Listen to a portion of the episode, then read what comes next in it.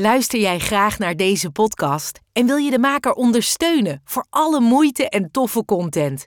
Geef dan, als je wat kan missen, een digitale fooi. Dat doe je via fooiepot met een d.com zonder abonnement of het achterlaten van privégegevens. Dus fooiepot met een d.com.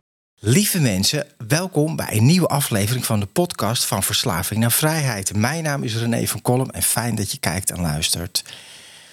Lieve mensen, zoals jullie weten, ik heb allemaal verschillende gasten hier die vertellen over hun verhaal. En vandaag ben ik heel blij, want vandaag hebben we Vimme Bakker. Ja, en dan moet ik natuurlijk ook zeggen, Vimme, welkom. Dankjewel. Maar ik moet natuurlijk ook zeggen, ja, toch de zoon van Bram Bakker.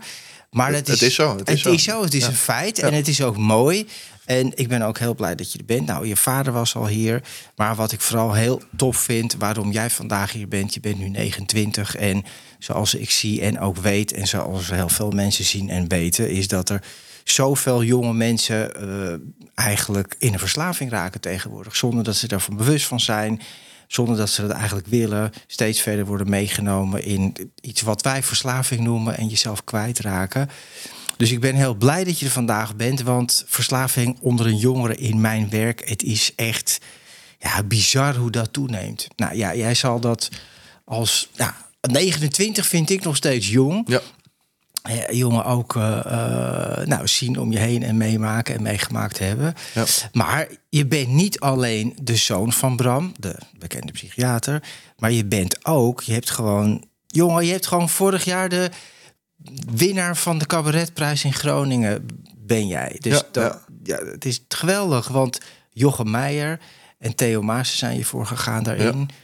Ik vind het wel leuk om daar even over te beginnen. Hoe voelt dat dat je zo'n cabaretprijs wint? Dit is echt wel een belangrijke prijs, toch, in cabaret, cabaretland? Ja, als je het, kijk, er is niet een soort van rangschikking, maar als je die uh, zou toepassen, dan, dan heb je de grote drie. Dus heb je Leids, uh, Kameretten en uh, eh, AKF. Ja. Amsterdamse Kleinkunstfestival en Groningen, die zit daar zeg maar net onder. Dus het is, het is een hele belangrijke springplank voor als je naar een van die drie grote festivals mee zou willen doen. Ja. Um, maar het zorgt er ook voor dat je wel, dat je wel wat status krijgt, zeg maar. En um, ja, jij zei het natuurlijk net al. Ik, ja, ik ben al zo'n fan, ben ik ook het cabaret ingegaan. In de zin van, ik heb gewoon een opleiding gedaan. Ik ben gediplomeerd cabaretier, uh, noem je dat dan.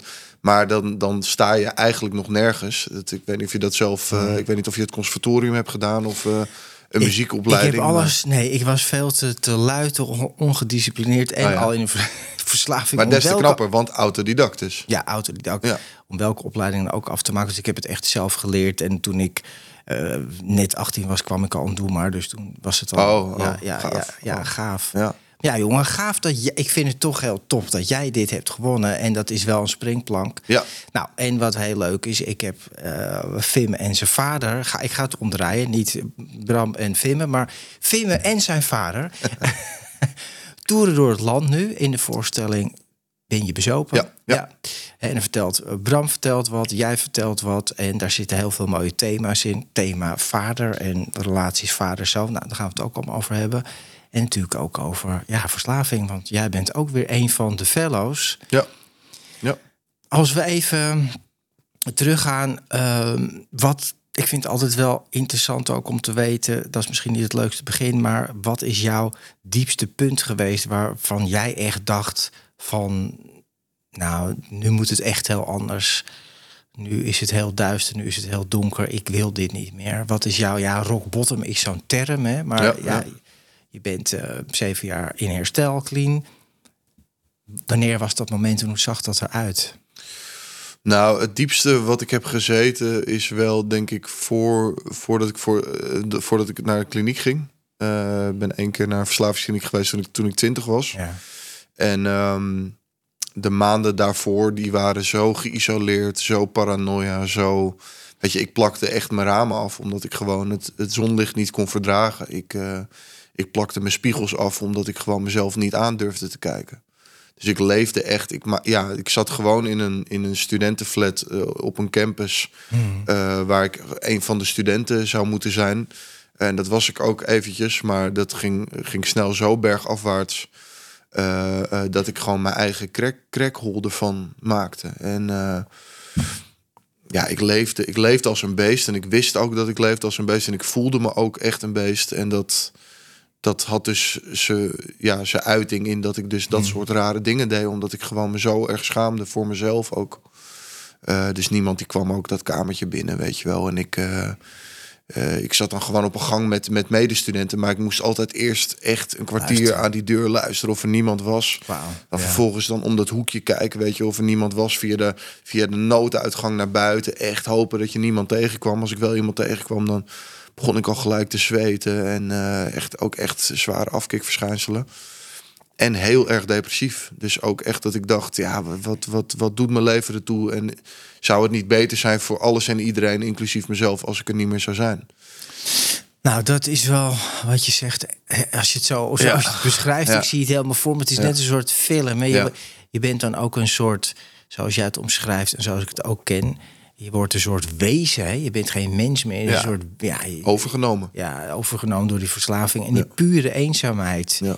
Ja, ja dat, dat, is wel, uh, dat is wel een emotie waarvan ik zeg, dat, dat wens je eigenlijk je ergste vijanden niet toe. Zo, zo diep zitten en zo uitzichtloos. Hè? Dus, uh, En ergens heb ik toch het gekke idee, nog heb ik ook wel eens met mijn vader over gehad, dat ik toch een soort... Want ik kan best wel pessimistisch zijn of negatief aangelegd. ken ik ook wel. Uh, maar toch zit er altijd een soort hoop in van, nou, het kan wel beter worden. Mm. En dat heeft mij wel echt gered. Want nou ja, ik heb heel, heel diep gezeten en ben heel depressief geweest. Maar ik ben ook in herstel ben ik erachter gekomen. En, en nadat het clean werd natuurlijk. Uh, hoe heftig depressiviteit kan zijn, ook hè, zonder de middelen. Bij mij was het wel heel erg door de middelen uh, kwam het, zeg maar. Of werd het veel erger. Dus Versterkt, ja. Ik ben ook wel depressief geweest daarna. Mm. Maar ik heb bijvoorbeeld ook een ex-vriendin gehad. Nou, die was zo depressief, die kon de bed echt letterlijk niet uitkomen en niet douchen. En dat kostte te veel moeite. En daardoor denk ik wel van kan ik het ook in perspectief zetten bij mezelf of zo. Omdat, ik, mhm. omdat ik denk, ik heb wel altijd een soort hoop. Ook als ik nu, ik kan nog steeds periodes hebben. De winterdip heb ik toch ook dit jaar weer gehad. Ondanks dat ik echt vroeg ben begonnen met vitamine D slikken. Want meestal dan begin ik te laat. en dan denk ik, ja, volgend jaar ga ik het echt anders doen. Dit jaar op tijd begonnen, maar ik kreeg hem toch. Maar dan is er wel altijd dat ik denk, ja, dit gaat ook wel weer voorbij. Ja, This too shall pass, wat ze ook in het programma zeggen. Die probeer ik wel echt... Uh, altijd te blijven onthouden. Soms lastiger dan, dan andere dagen. Maar... Nou, ik hoor al zoveel dingen waar ik eh, verschrikkelijk veel herkenbaar in, het, in, inheid uh, heb. Komt er niet meer uit. Uh, nou ja, depressiviteit en die eenzaamheid. En verslaving is ook zoals jij het weer omschrijft, gewoon pure eenzaamheid en angst eigenlijk ook een complete onzekerheid. Maar ik vind het wel wat, hè? de spiegels afplakken en de ramen dicht, dat, dat, dat, dat helemaal verstoppen in je huis, dat ken ik ook wel. Vooral gebeurt dat bij mij met cocaïne. Ik weet niet, het ligt er ook, hè? de ene druk versterkt dat meer dan de andere. Ja. Maar de spiegel afplakken om jezelf niet te willen zien is ook wel, poeh, is ook wel echt het toppunt van. Ja af, ja, zelfafwijzing. Ja, zeker. Ja. ja. Ja, Nou, depressiviteit, ja, ik weet, ik heb het wel eens verteld in deze podcast. podcast. Ik ken het ook, hè, eh, de, de winterdip, maar ik, ik kan het ook hebben. En ik ben 13, volgens mij is het vandaag de 20ste. Uh, ja, ja, ja, Nou, vandaag precies ben ik 13. Nee man, gefeliciteerd. Het goed man. 13 en een half jaar Clint, dus 13 jaar en 6 maanden. Goed man. Uh, we hebben helemaal niet bij stilgestaan. Ik wist het wel, maar goed, het schiet nu opeens door de binnen. Want we rekenen kan geen toeval zijn. Nee, het kan geen toeval zijn. We rekenen natuurlijk vaak de jaren. Ja, Maar goed, een half jaar vind ik ook altijd Tuurlijk. wel memorabel. 13,5 jaar. Maar in die 13,5 jaar heb ik ook wel echt periodes van depressiviteit gekend. En het komt en het gaat vitamine D. Nou, ik neem alle vitamines van A tot Z, maar komt toch hoor, af en toe. Ja. Hey, en als we teruggaan hè, nou, naar jouw geschiedenis. Um, nou, ik ken je vader natuurlijk een beetje, maar ik vind altijd een stuk achtergrond. Hoe, ja, hoe was het bij jullie thuis? Hoe ben jij opgegroeid? Hoe voelde dat voor jou? Nou, ik maak wel eens de grap in de theatervoorstelling dat niet alleen mijn vader, of tenminste, ik maak de grap, maar het, het is echt waar. Maar niet alleen mijn vader is psychiater, maar mijn moeder is ook nog eens psycholoog. Dus ik ben echt van twee kanten benadeeld, zeg maar. En um, ja, wij zijn ook dat nu dat thema, mijn vader en ik, een beetje aan het onderzoeken van hè, bij, bij de loodgieter lekt de kraan. En uh, pyromanen gaan vaak zelf bij de, bij de brandweer werken. Weet je wel, dat, dat, uh, dat je toch de dingen opzoekt die je zelf of mist, of waar je ook op, naar op zoek bent of zo. En um, kijk, laat ik het zo zeggen, er zijn mensen die een veel ergere jeugd hebben gehad dan ik. Uh, zeker materialistisch gezien. Dus mhm. mijn ouders die hadden genoeg geld om mij gewoon, uh, weet je wel, met Sinterklaas cadeautjes te geven, weet ik veel wat. We hebben nooit problemen gekend uh, qua geld. Dus dat, dat is, dat is, uh, dat is een mazzel geweest natuurlijk. Maar affectieve verwaarlozing, hè, zoals je dat dan noemt. Dus ehm, het gebrek aan een warm thuis of zo, dat heb ik wel heel erg gemist. Dus mijn ouders die zijn uit elkaar gaan toen ik twee was, tweeënhalf. En um, ik kom er nu ook steeds meer achter dat ik heb nooit echt een gezonde gezond beeld van liefde gehad, omdat ik mijn ouders ook nooit van elkaar heb zien houden. Dus het is niet zo dat zij met een vechtscheiding uit elkaar zijn gegaan, maar ik heb ze ook. Ik hoor ze ook zelden positief over elkaar praten. Dat gaat de laatste tijd, de laatste jaren wat beter. Um, maar ik heb ook nooit gezien dat die mensen mij vanuit liefde hebben gecreëerd, zeg maar. Hmm. ze zeggen dat het wel zo is, maar ik heb dat nooit gevoeld. Ja, maar het is wat je ziet en voelt wat telt. En niet ja. zozeer wat er gezegd wordt. Ja. En, en uh, ik kan me ook heel goed voorstellen, het beeld wat je schetst van... Nou, de ene is psychiater en de psycholoog, dus ook wel rationeel. Ja, dat, dat vooral. Dat, ja. dus uh, de emoties... mochten er misschien wel zijn. Het was niet zo dat, dat dingen een taboe waren of niet besproken mochten worden, maar ze werden wel heel analytisch aangepakt. Dus het was wel snel van waar komt dit vandaan? Hoe kunnen we dit oplossen? Hoe ga je hiermee om? In plaats van, en dat, dat heb ik, uh, dat zie ik ook wel als een soort westers iets. He, heel veel emoties mogen er eigenlijk niet zijn bij ons. Dus angst, verdriet, pijn, woede. Dat is eigenlijk iets waar we mee moeten dealen. Terwijl uh, ik, ben, ik ben ook veel, ik ben clean geworden in Thailand, maar ik ben mm. ook veel naar Indonesië geweest, uh, veel naar Thailand terug geweest. En ik hou wel heel erg van het Oosterse gedachtegoed dat die emoties er ook gewoon mogen zijn. Ja. Um, net zoals bijvoorbeeld een gedachte over hè, dat, ik, dat ik hier bijvoorbeeld wegrij en denk ik heb zin om te gaan snuiven, dan kan ik wel heel hard vechten tegen die mm. gedachten. Maar als ik gewoon denk, nou ja, weet je, uh, bedankt voor het idee, maar ik ga het even niet doen, ja. dan is het eigenlijk vrij snel weg. Maar dat, dat, er, dat er iets mee moet, dat het niet goed is, of dat er, dat er iets aan gedaan zou moeten worden, mm. dat heeft bij mij wel iets opgeleverd in mijn jeugd. Dat ik dacht, oh, blijkbaar zijn die emoties niet goed. Blijkbaar mag ik die niet voelen of zo. Het gaat natuurlijk heel onbewust, hè? Maar ja, het, ja. dat is al, is ook weer een stukje afwijzing naar een gevoelsleven toe. En weet je, zonder oordeel. En, want ik kom zelf ook uit een gezin waar heel veel aan de hand was, maar er werd niet over gepraat. Dat konden ze niet, wisten ze niet, uh, zelf niet geleerd, alles wegstoppen. Gevoelens zijn ingewikkeld. Hè? Gedachten zijn over het algemeen toch makkelijker en ja, letterlijk rationeler. En eh, waarom en hoe en wat en wat kunnen we eraan doen? Nou, we gaan wat leuks doen of we gaan het erover hebben. Nou, kom op en weer door. Maar gevoelens is, is ingewikkeld. Ja, zeker. Ja, dus je kan er, ja, wat kan je ermee? Ja, je kan ze, hè, ik zeg wel als gevoelens zijn er om te voelen. Dus je moet ze laten zijn. Hè, maar uh, ook het beeld wat ik van jou krijg is, ja, ouders die uh, dan eigenlijk een beetje zo op hun eigen eiland zitten of, of ja, ja. niet echt in verbinding, liefdevolle verbinding zijn met elkaar. Ja, dat, dat sowieso niet. Dus niet, niet liefdevolle verbinding met elkaar en ook wel echt kwaad spreken over elkaar. Ja, dat en ook, tegen mij en via mij, zeg maar, over de ander. Um, maar allebei heel erg goed in hun werk. Dus dat is, was ook heel raar en een soort tegenstrijdig. Dus mijn vader was natuurlijk toen ook al semi-bekend. Dus ik moest de hele tijd van mensen horen hoe goed hij was in zijn werk. Ehm, waardoor de afwijzing naar mezelf des te groter werd. Omdat ik, ik kreeg dan...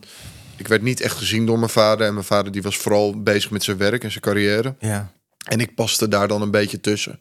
Dus de meeste tijd met mijn vader heb ik gewoon in de auto gespendeerd... terwijl hij bezig was of aan het werk was... of met uh, mensen aan het bellen was, weet je wel. En ik mm. zat er dan bij. Um, maar ik voelde daar, ik dacht van, is er dan iets mis met mij dat ik niet, hè, dat ik niet de aandacht krijg van hem of zo? Um, en dus helemaal werd dat versterkt, omdat ik de hele tijd van andere mensen hoorde van hoe goed ze waren in hun werk. Dus niet alleen mijn vader, maar ook mijn moeder. Maar ik denk dat dat, dat en dat geeft ze zelf misschien inmiddels ook wel toe, zeker mijn vader, is dat ze bijna makkelijker is om met iemand te praten en te zeggen van wat zijn jouw problemen en hoe kan ik je daarbij helpen. Ja, tuurlijk. Dan zelf te gaan zitten met goh, wat zijn nou eigenlijk mijn eigen uh, emoties en wat, ze, wat is er in mijn eigen jeugd misgegaan. Ja. En um, dus ik denk dat ze heel goed zijn, uh, waren en zijn in het, in het helpen van andere mensen, maar eigenlijk niet zo goed in het dealen met hun eigen emoties. Ja, ja dit is zo herkenbaar ook weer. Ik denk dat heel veel hulpverlening, je vader zei het ook mooi, maar, maar ja, hulpverlening ga je natuurlijk ook doen. En misschien Ik ben, ben ik, ik, het laatste wat ik wil worden was hulpverlener. Nu ben ik het toch geworden. en, maar ik denk overigens, het is ook een soort ja, eigen therapie? Of zit je daar nou voor jezelf of je eigen gezin te fixen als ik familiecounselor? Ik weet natuurlijk heel goed wat er bij mij thuis ontbrak en in mij en met mij. En wat ik nog steeds lastig vind. Maar ik kan het heel goed aan andere mensen vertellen en ook wel laten voelen. En daarmee heel, heel ik ook wel een stuk in mezelf. Maar ik begrijp wel dat het voor jou in ieder geval... Ja, lijkt me super ingewikkeld. Eh, vader is ook op dat gebied. Hij is geen uh, monteur van auto's of weet ik veel. Hij is op dat gebied van de geestelijke gezondheid is hij een topper. Maar ja, dus, dan, dus jij, het voelde als jij vult dat in van... Oh, dat zal bij mij wel niet goed zijn. Ja, ja. Want, want mijn vader is een held. Ja, zeker. Ja, en, en verbinding, praten met, met je vader of... Uh... Nou, dat gaat, gaat steeds beter. Maar we vinden het ook makkelijker om dat te doen met een soort medium ertussen. Dus we, we doen nu die theatervoorstelling samen. We hebben nu eigenlijk betere gesprekken dan, uh, dan we in de 28 jaar hiervoor hadden. En dat heeft er echt mee te maken dat je nu bijna wordt gedwongen om hè, de dingen die hij zegt op het podium, de dingen die ik zeg op het podium, dat we ook na afloop zeggen van goh, wat je daar zegt, dat, dat raakt me eigenlijk wel. Um, en dat je het er dan over gaat hebben. Van oh ja, ja, maar voor mij is dat zus of zo. Terwijl ik kan heel goed hoor met mijn vader. Het is niet zo dat het allemaal alleen maar haat en nijd is. Nee. Maar als wij uh, een avond uh, samen wat gaan eten of naar uh, voetbal gaan, dan gaat het vaak over voetbal of over muziek of over kunst of politiek, weet je, van alles. Ja. Maar dat is toch iets anders dan, hé hey hoor, ik, ik had eigenlijk best wel een lastige week, want die of die zei dit en dat en daardoor voel ik me eigenlijk een beetje afgewezen. Ja. Terwijl gek genoeg is dat makkelijker om dat te doen als je op dat podium staat of als er als jij erbij bent of een interviewer die zegt van hé, hey, uh, mm waarom zeg je dit of dat eigenlijk? Ja. Dus dat is eigenlijk heel apart. Ook omdat ik mijn vader heel lang heb beschuldigd van dat hij dat, hij dat deed. Dus er zijn ook voorbeelden geweest van dat hij dingen in, in, in een interview zei of in een artikel zei. Uh, zelfs bij, bij mezelf heeft hij ook over mij gedaan. Waar heel veel bonje over is geweest. Van ja, Bram, waarom moet je dat nou zeggen in een interview in plaats van tegen die persoon zelf? Ehm, maar nu kom ik er eigenlijk achter dat ik eigenlijk best wel op hem lijk, weet je wel. En dat ik het ook makkelijker vind om, ja, ja. om, om, het, uh, om het tegen jou te zeggen als hij er niet bij is. Of uh, als jij het aan me vraagt en hij zit erbij. Dat vind ik toch makkelijker dan als ik alleen met hem één op één zit. Nou ja, dit, ik herken hier ook alles in, maar ik denk niet alleen ik. Het is gewoon relaties met, met vaders en, en sowieso met ouders is gewoon ingewikkelde materie. En echt praten met elkaar is, is lastig. Maar ik heb, ik heb jullie voorstelling gezien. Nou, hartstikke mooi. En ik zou mensen zeker uitnodigen om daar ook naartoe te gaan. Die spelen nog door het hele land hè, voorlopig. En, en najaar ook nog een keer, geloof ik. Ja, de komende maanden is het, is het nu. We zijn nu bezig met uh, naar de première toe te werken. Maar dat, die is al geweest, denk ik, als dit, uh, als dit uitkomt. Mm. Maar we gaan nog een jaar door. Dus we gaan nog 40, nou. 50 voorstellingen volgend jaar. Dus, uh, Genoeg kans om te gaan kijken. Maar wat inderdaad bijzonder is, is dat nou ja, je vader vertelt al een heel deel. Hè, en dan kom jij en je ziet inderdaad dat jullie over en met elkaar praten via een podium. Maar ja, het, is ook weer, ook weer therapie. Het brengt jullie wel dichter bij elkaar. Zeker. Maar goed, er zit wel 29 jaar of 28 jaar dan tussen. Ja. Ja. Dus die, die ongemakkelijkheid, ik herken dat, nou ja, met mijn, mijn eigen vader. Ik kom vroeger met mijn vader gewoon helemaal niet verbinden. En mijn, vader was ook, mijn vader was ook een bekende Nederlander van televisie. En sommige mensen kennen hem zeker nog wel, Simon van Kolm. Maar dan moet je echt wel wat ouder zijn. En uh, hij was ook altijd ja, werken, werken, met zijn eigen dingen bezig.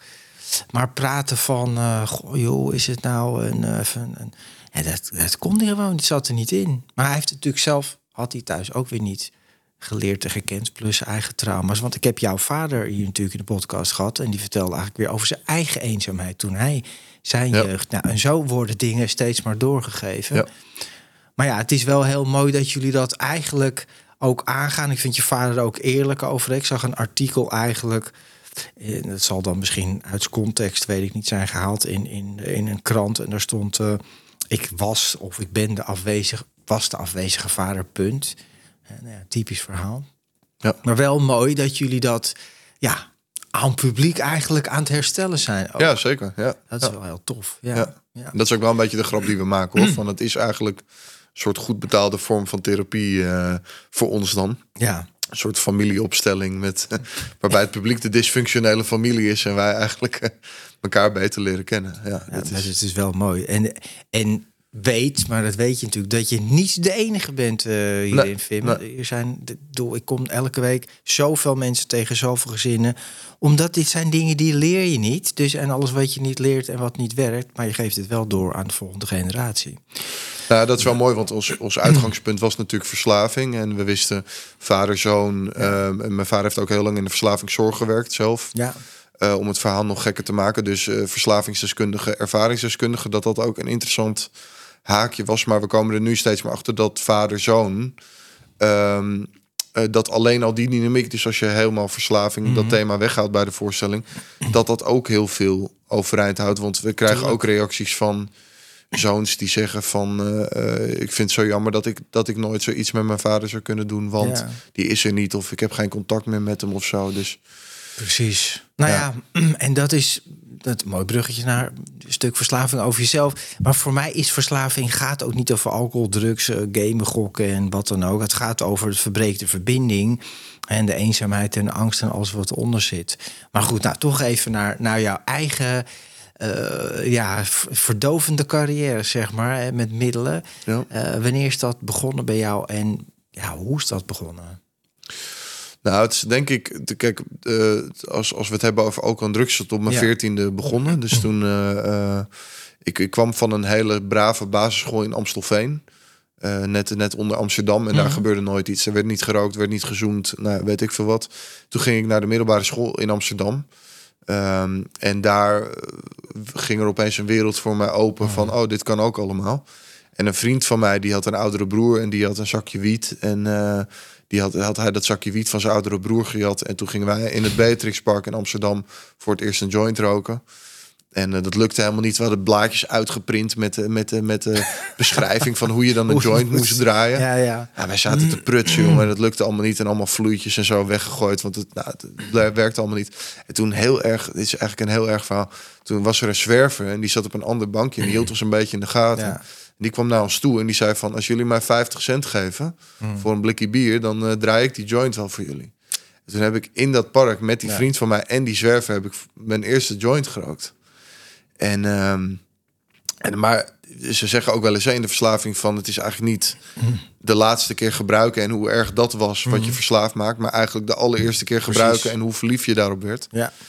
En ik merkte gewoon dat ik, ik was gewoon op slag, was ik verliefd. Want dat was gewoon, ik had wel eens gedronken. En ehm, ik vond alcohol toen nog niet lekker, weet je wel, want dan moet je ook leren waarderen. En ik hield niet van het controleverlies, want als je mm. dan, als ik dan, ik werd vrij, vrij snel te snel dronken. En dan dat is ook eigenlijk heel gek, hè, wat je zegt, even tussendoor, je moet alcohol leren waarderen. Maar ja, goed, ja, het is heel raar. Ja, ja, maar zo wordt het, wel met koffie, toch? Ja, ja. ja. Ehm, dus de, en ik, ik had ook wel van mijn ooms gezien, van mijn moeders kant van alcohol. Dat is een soort van gevaarlijk. Ja. Dus alcoholisme zat in de familie. Ja, maar wiet, ja, wiet. Ja, ik dacht, ja. is een plantje en hoe erg kan het zijn? En Bob Marley en uh, is toch allemaal, allemaal hartstikke prima. Ja. Maar ik merkte dat dat gelijk dat hoofd stil kreeg. Hm. En achteraf gezien eh, ben ik best wel perfectionistisch en best wel controledrang. Uh, en ik kon echt s'avonds in bed liggen als klein kind al en denken van, oh, ik had dit of dat moeten zeggen tegen diegene of tegen dat meisje, want dan was ze wel verliefd op me geworden. Onzeker? Ja, onzeker. Ja. Uh, ook wel een gevoel van, uh, ja, dus het idee hebben dat het leven maakbaar is. Mm -hmm. Dus wat ik zeg letterlijk van, als ik nou tegen haar dit had gezegd of als ik iets meer zoals in de film ja, dan... Want dat was ook mijn, mijn perceptie van liefde was dus heel raar. Want ik ben eigenlijk, ik heb liefde leren kennen door romantische comedies. Hm. Dus ik dacht, als je in je vensterbank gaat zitten en naar de maan gaat zitten kijken. En dat meisje doet op hetzelfde moment datzelfde, dan wordt ze verliefd op je. Dat was echt wat ik dacht. Hm. Maar dat zorgde ook voor dat, dat ik s'avonds in bed lag en dacht, ah, ik had dit tegen hem moeten zeggen, weet je wel. En door dat blowen, en later daar kwam vrij snel uh, coke en ecstasy en uh, speed bij. Hm.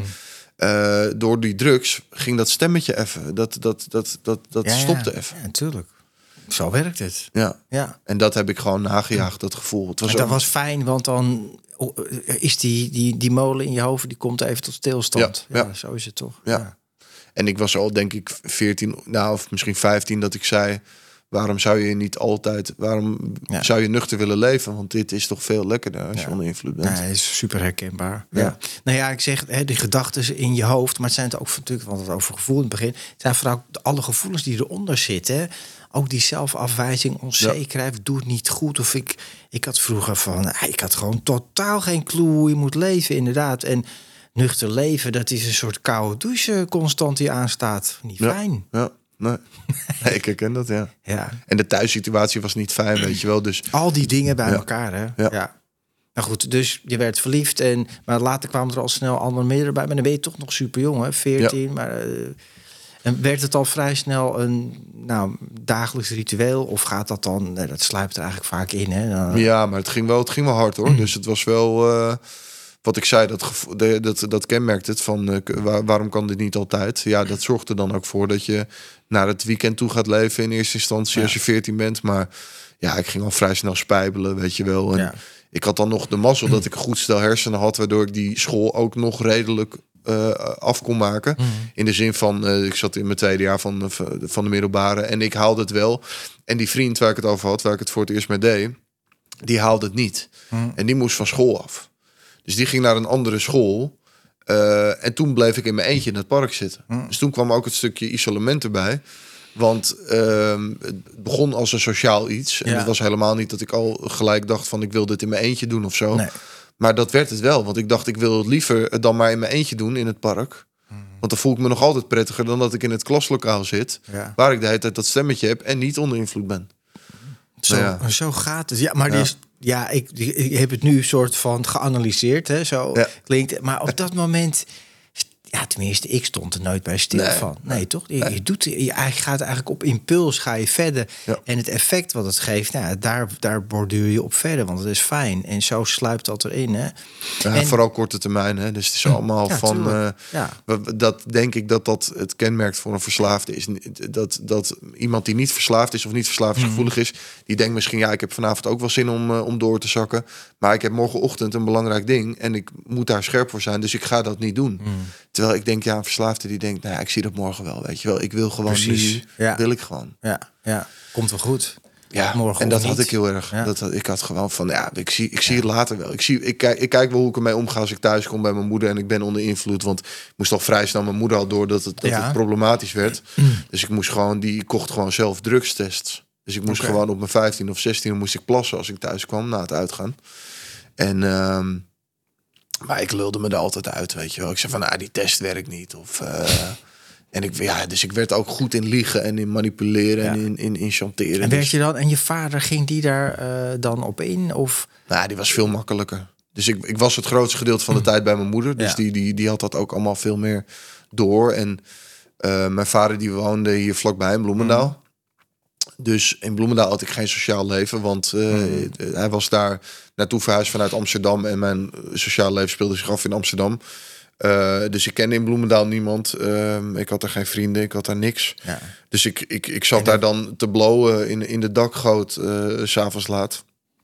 Maar verder... Hm uh, ging ik ook niet het huis uit, waardoor mijn vader ook niet. En, en als ik het huis uit ging bijvoorbeeld, dan kwam ik s'avonds laat thuis en dan lag hij al te slapen. Dus ja, dat, dat viel. En dan was je ook niet dagelijks veel, veel minder op. Ja. En je moeder confronteerde je er wel mee van, hé, hey, wat ben je aan het doen? En maar ja, ja je lulde je er toch uit. Ja, en dat, dat zorgde ook voor conflict tussen ons. Dus ik, ik we kregen steeds meer ruzie en. Uh, uh, want zij probeerde krampachtig daar grip op te krijgen. En hoe harder zij probeerde mij vast te houden en letterlijk binnen te houden, hoe harder ik dacht, ik moet hier weg, weet je wel. Dus dat verergerde heel erg. En toen, toen op mijn zeventiende klapte het zo erg dat mijn moeder zei... nou ja, weet je, ik ben er zo klaar mee, ga maar het huis uit. Hm. Toen heb ik gezegd, daar hou ik je aan. Dus toen ben ik weggegaan. Nee, wilde je ook wel. Ja, ja. Was, ik was het eigenlijk gewoon aan het uitlokken. En uh, ik, ik, toen zat ik ook al, toen zat ik al zo diep dat uh, dagelijks gebruik, dat, uh, dat ik mijn ouders ook tegen elkaar opspeelde. Dus dan zei ik tegen mijn pa van, uh, nou, mama zegt dat ik het huis uit moet, dus hoe gaan we dit oplossen? Want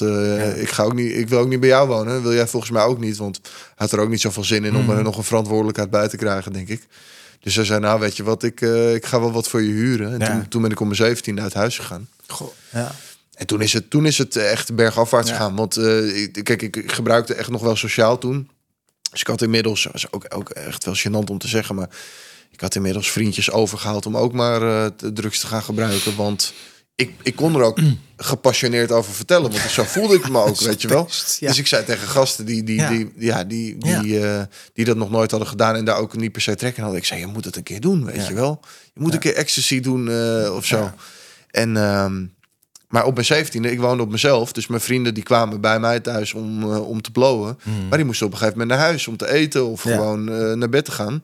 Terwijl ja, ik had geen sociale controle meer. Ik hoefde niet uh, op tijd te stoppen met blowen omdat ik mijn moeder uh, in de ogen moest kijken. En ben je natuurlijk toch nog een guppe, ja. Ja, ja. en ik, toen, toen, toen begon ik dagelijks te blowen. En, en waar de geld was uit te geven aan speed en, mm. en koken en alles. Ja. ja. maar dat wat je eigenlijk beschrijft hè, is gewoon hoe, dat hoor je eigenlijk bij iedereen, en ik zie het bij iedereen, kent bij mezelf ook, hoe zo'n verslaving je onzichtbaar gewoon uit die verbinding trekt hè, bij je moeder. Het split altijd mensen uit elkaar. Ja.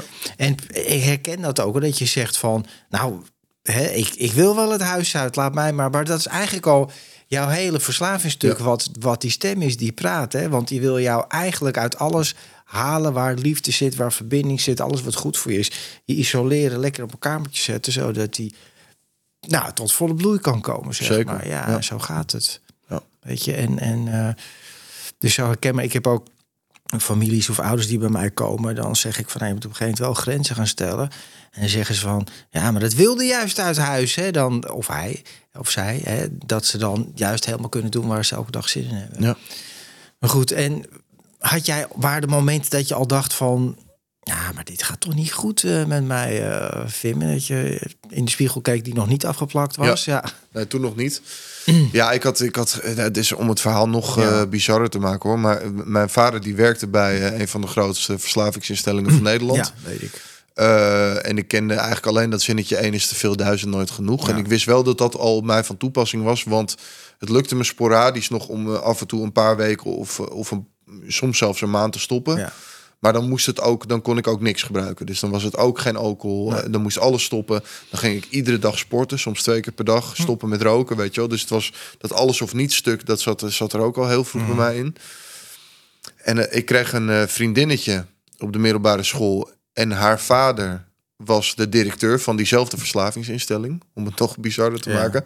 En diezelfde vader, die had mijn vader eruit gewerkt uit die verslavingsinstelling. Dus nou, kun je een beetje voorstellen hoe raar de, de banden liepen. En uh, uh, dat vriendinnetje, die probeerde ik bij alles vandaan te houden, uit de wind te houden. Dus die wist dat ik af en toe wel blode, maar die heeft echt, mm. nou, tot op de dag van vandaag weet ze niet hoe, hoe erg het toen was. En ik, ik, ik vervalste briefjes van mijn ouders om uh, niet naar school te kunnen hoeven. Uh, dus ik, ik deed er alles aan om mij op die kamer zoveel mm. mogelijk al te kunnen gebruiken. Toen had ik me weer een keer ziek gemeld en naar mijn vriendinnetje geappt van uh, ik ben ziek vandaag. En toen uh, zat ik thuis op de bank, zat ik al uh, mm. s ochtends vroeg al spier te snuiven en te blowen. En toen werd er aangebeld. Ja, en ik was, het was al, was al het moment dat ik paranoia was. Dus als er een helikopter overvloog of ik, ik hoorde een auto langs rijden, politieauto langs rijden, dacht ik al ze komen me halen. dacht altijd dat ze binnen zouden komen met een SWAT-team. Dat, dat ik een plantage had. Ja ja, ja, ja, En zeker met die speed werd het echt uh, werd, werd heel erg. Um, maar er werd dus aangebeld en ik dacht, ja, kut, of het is de politie, of het zijn mijn ouders, of het is de schooldirecteur. Maar ik mm. ben nu helemaal de Sjaak. Dus ik veegde zo die speed van dat tafeltje af. In mijn, ik had een tapijt liggen, hoogpolig tapijt. Dus veegde ik zo die speed in. En ik bleef heel stil. Ik deed mijn tv uit, weet je, heel stil. Mm. Ik hoorde niks. Toen belde mijn vriendinnetje me. Dus ik klikte die snel weg. Want ik denk, ja, nou, eh, weet je, doe ik mm. zo wel. Toen hoorde ik niks. Ik denk, oké, nou, ik weet niet wat het was, maar laat maar. En toen had mijn vriendinnetje voicemail ingesproken. Toen luisterde ik die voicemail mm. terug. En toen zei ze van... Uh, ja, ik, uh, ik weet dat je ziek bent en ik sta voor de deur en ik heb een pannetje soep voor je gemaakt, mm. omdat ik het zo zielig vind. En ja, toen brak mijn hart, jongen. En toen dacht ik echt, shit, wat ben ik aan het doen? Ja. En uh, toen heb ik voor het eerst sinds maanden of zo weer gehuild op dat moment. Ik was echt, ik brak echt. Toch die liefde die je dan bereikt, hè? Toch? Ja, ja. Dat je, dat je, maar ook omdat je gaat uit van het ergste scenario. Je denkt, mijn leven is voorbij. Of het is, alles loopt nu in de mhm. soep. En het is eigenlijk het meest ultieme gebaar van liefde, weet je, op dat moment. Ja.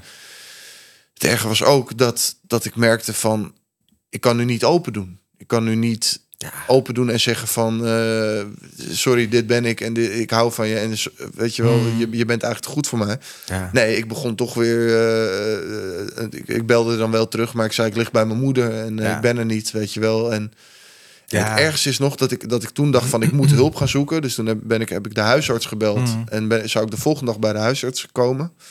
Maar toen dacht ik wel, hè, zoals iedere verslaafde, ik ga vanavond nog even helemaal naar de kloten. Dus toen heb ik mijn tapijt gepakt, heb ik dat geprobeerd uit te kloppen. Nou, er kwam een mengsel van stof en as en, en ja, blijkbaar een beetje speed uit. En toen heb ik dat, heb ik dat ook nog opgesnoven.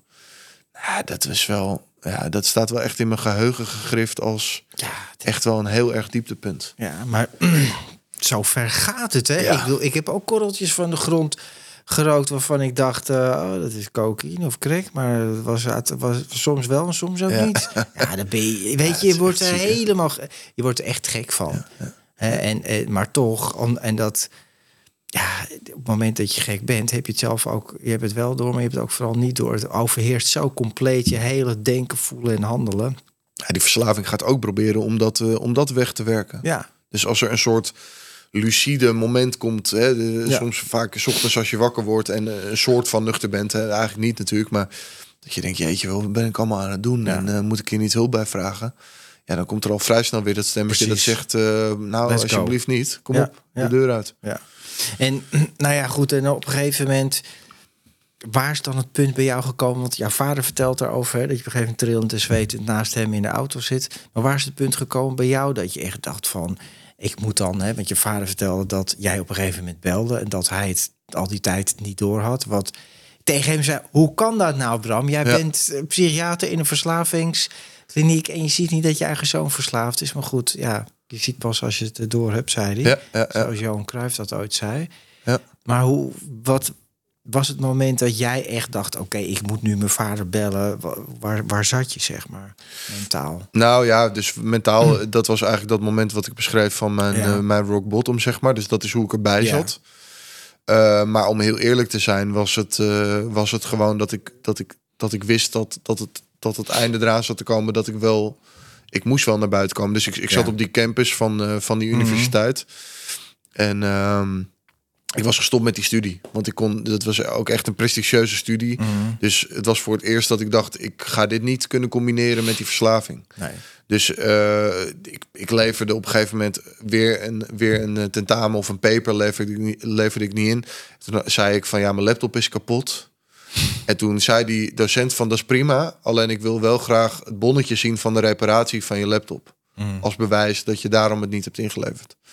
En dat had ik niet. En dat was een moment dat ik dacht, nou, ik heb ook geen zin meer om te liegen en te doen. Ja, het is, ja. ja. En toen, dus toen ben ik gestopt met die studie.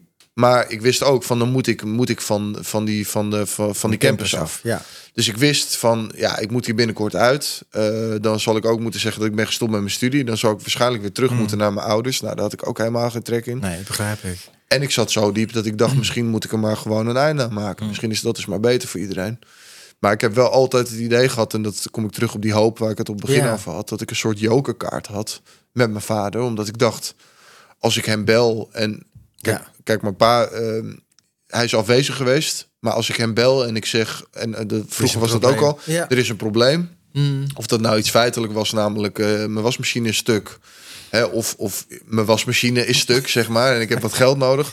Maar ook als ik zei van pa, ik uh, wil die of die spreken. Of ik heb, ik heb een baantje nodig of zo. Hij hielp me altijd. Ja, dus als zolang ik maar een praktische vraag had, dan kon hij me, kon hij me fantastisch helpen.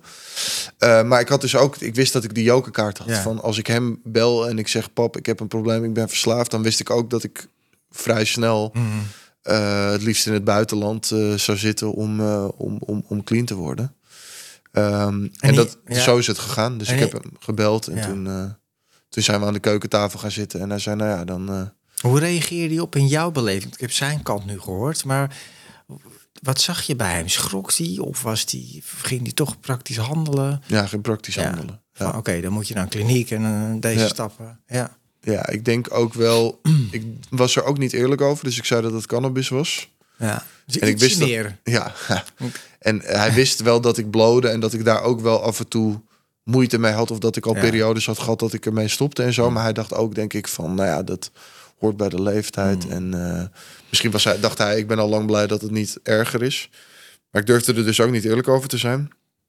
En ik denk dat hij, hij was gewoon beroepsgedeformeerd. Hè? Dus hij zag gewoon dagelijks mensen ja die eigenlijk dit verhaal aan hem vertelde. En ik denk ook, en dat zegt hij zelf ook achteraf gezien, hij behandelde mij gewoon als een, als een patiënt of als een nummertje. Dus hij mm. zei van oké, eh, waar wil je heen? Waar moet je heen? Waar kun je heen? Wie ken ik? Ja, en, dat, uh, dat begrijp ik ook nog wel. Hè? Dus je wil tot die actie komen. En ja, ja niet zo gek, maar... Maar ergens heb ik wel gemist dat ik niet, uh, dat ik niet, dat ik niet die emotie bij me heb gezien. Ja.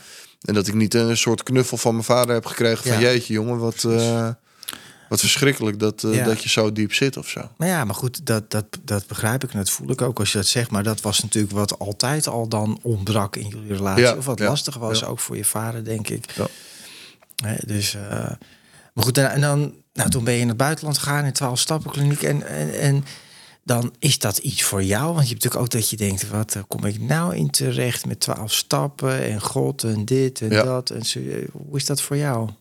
Nou, ik, ik, ik ben wel, uh, ik was wel echt nederig. Ik, ik zat dus ook wel echt zo diep.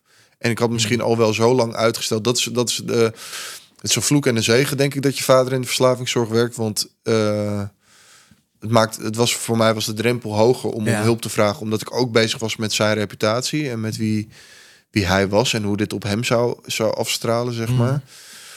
Uh, aan de andere kant uh, wist ik wel dat wat hij deed, want hij werkte ook in de 12 kliniek, dat dat eigenlijk wel iets was wat ik ook ambieerde. Hm.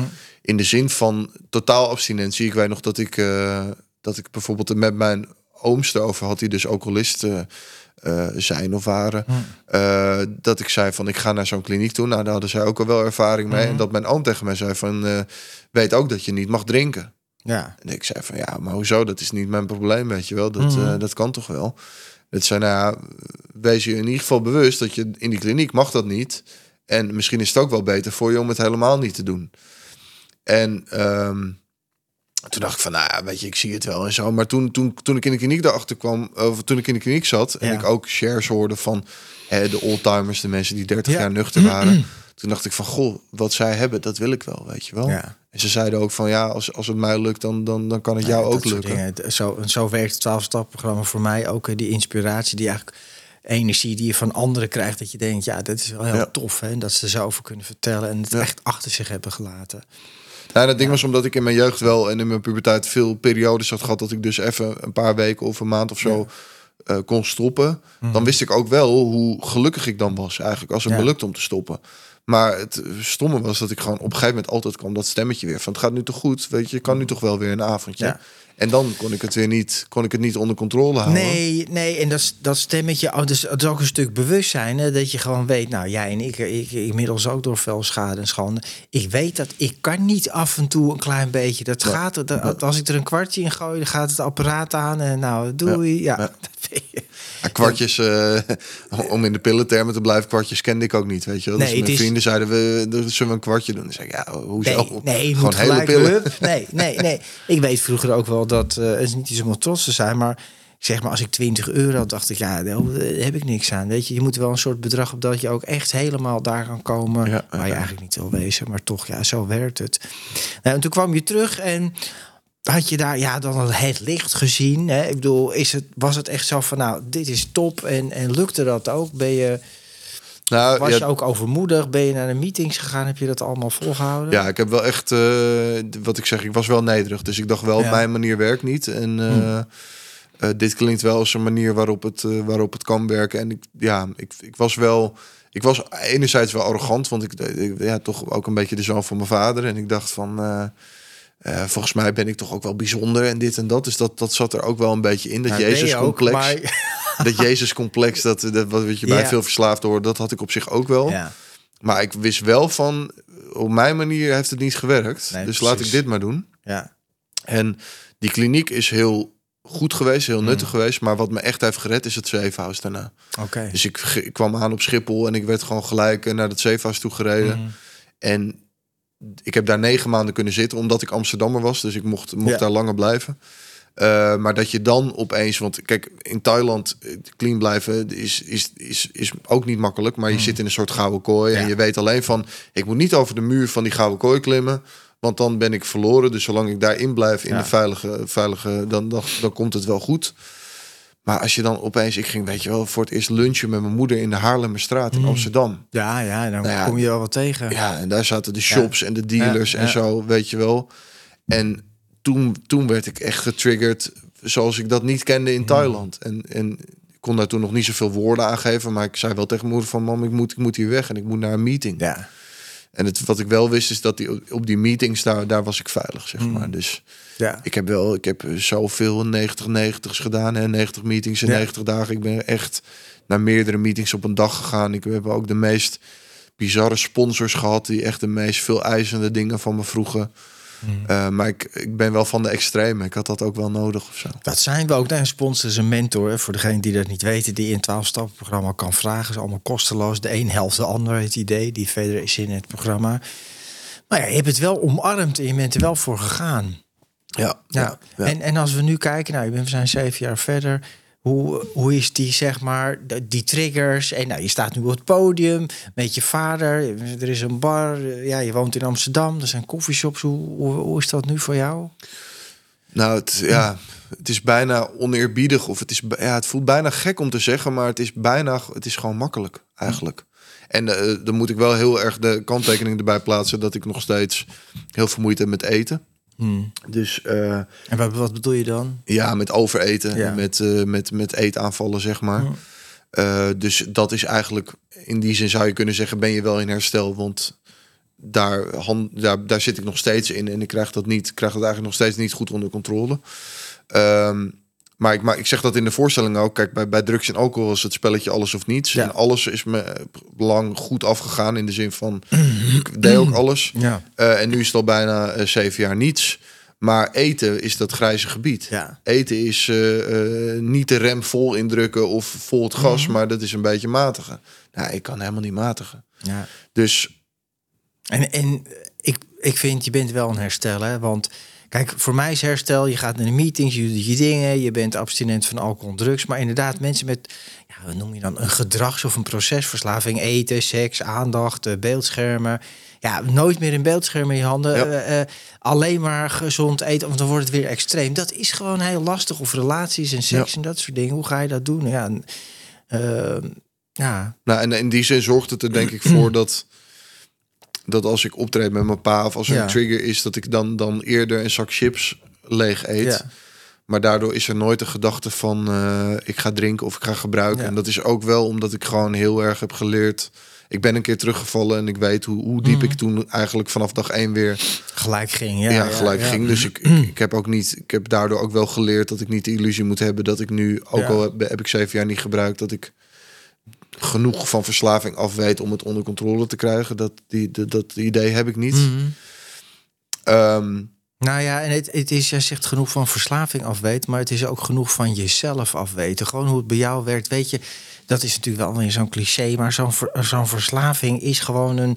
Het, en, en een herstel. Een verslaving is een hele weg. En herstel ook. En daar zitten dingen in. Ja. Zoals eten. En de ander gaat obsessief sporten. Of die gaat achter alle vrouwen. Of dating apps. Of weet ik veel wat. Ja.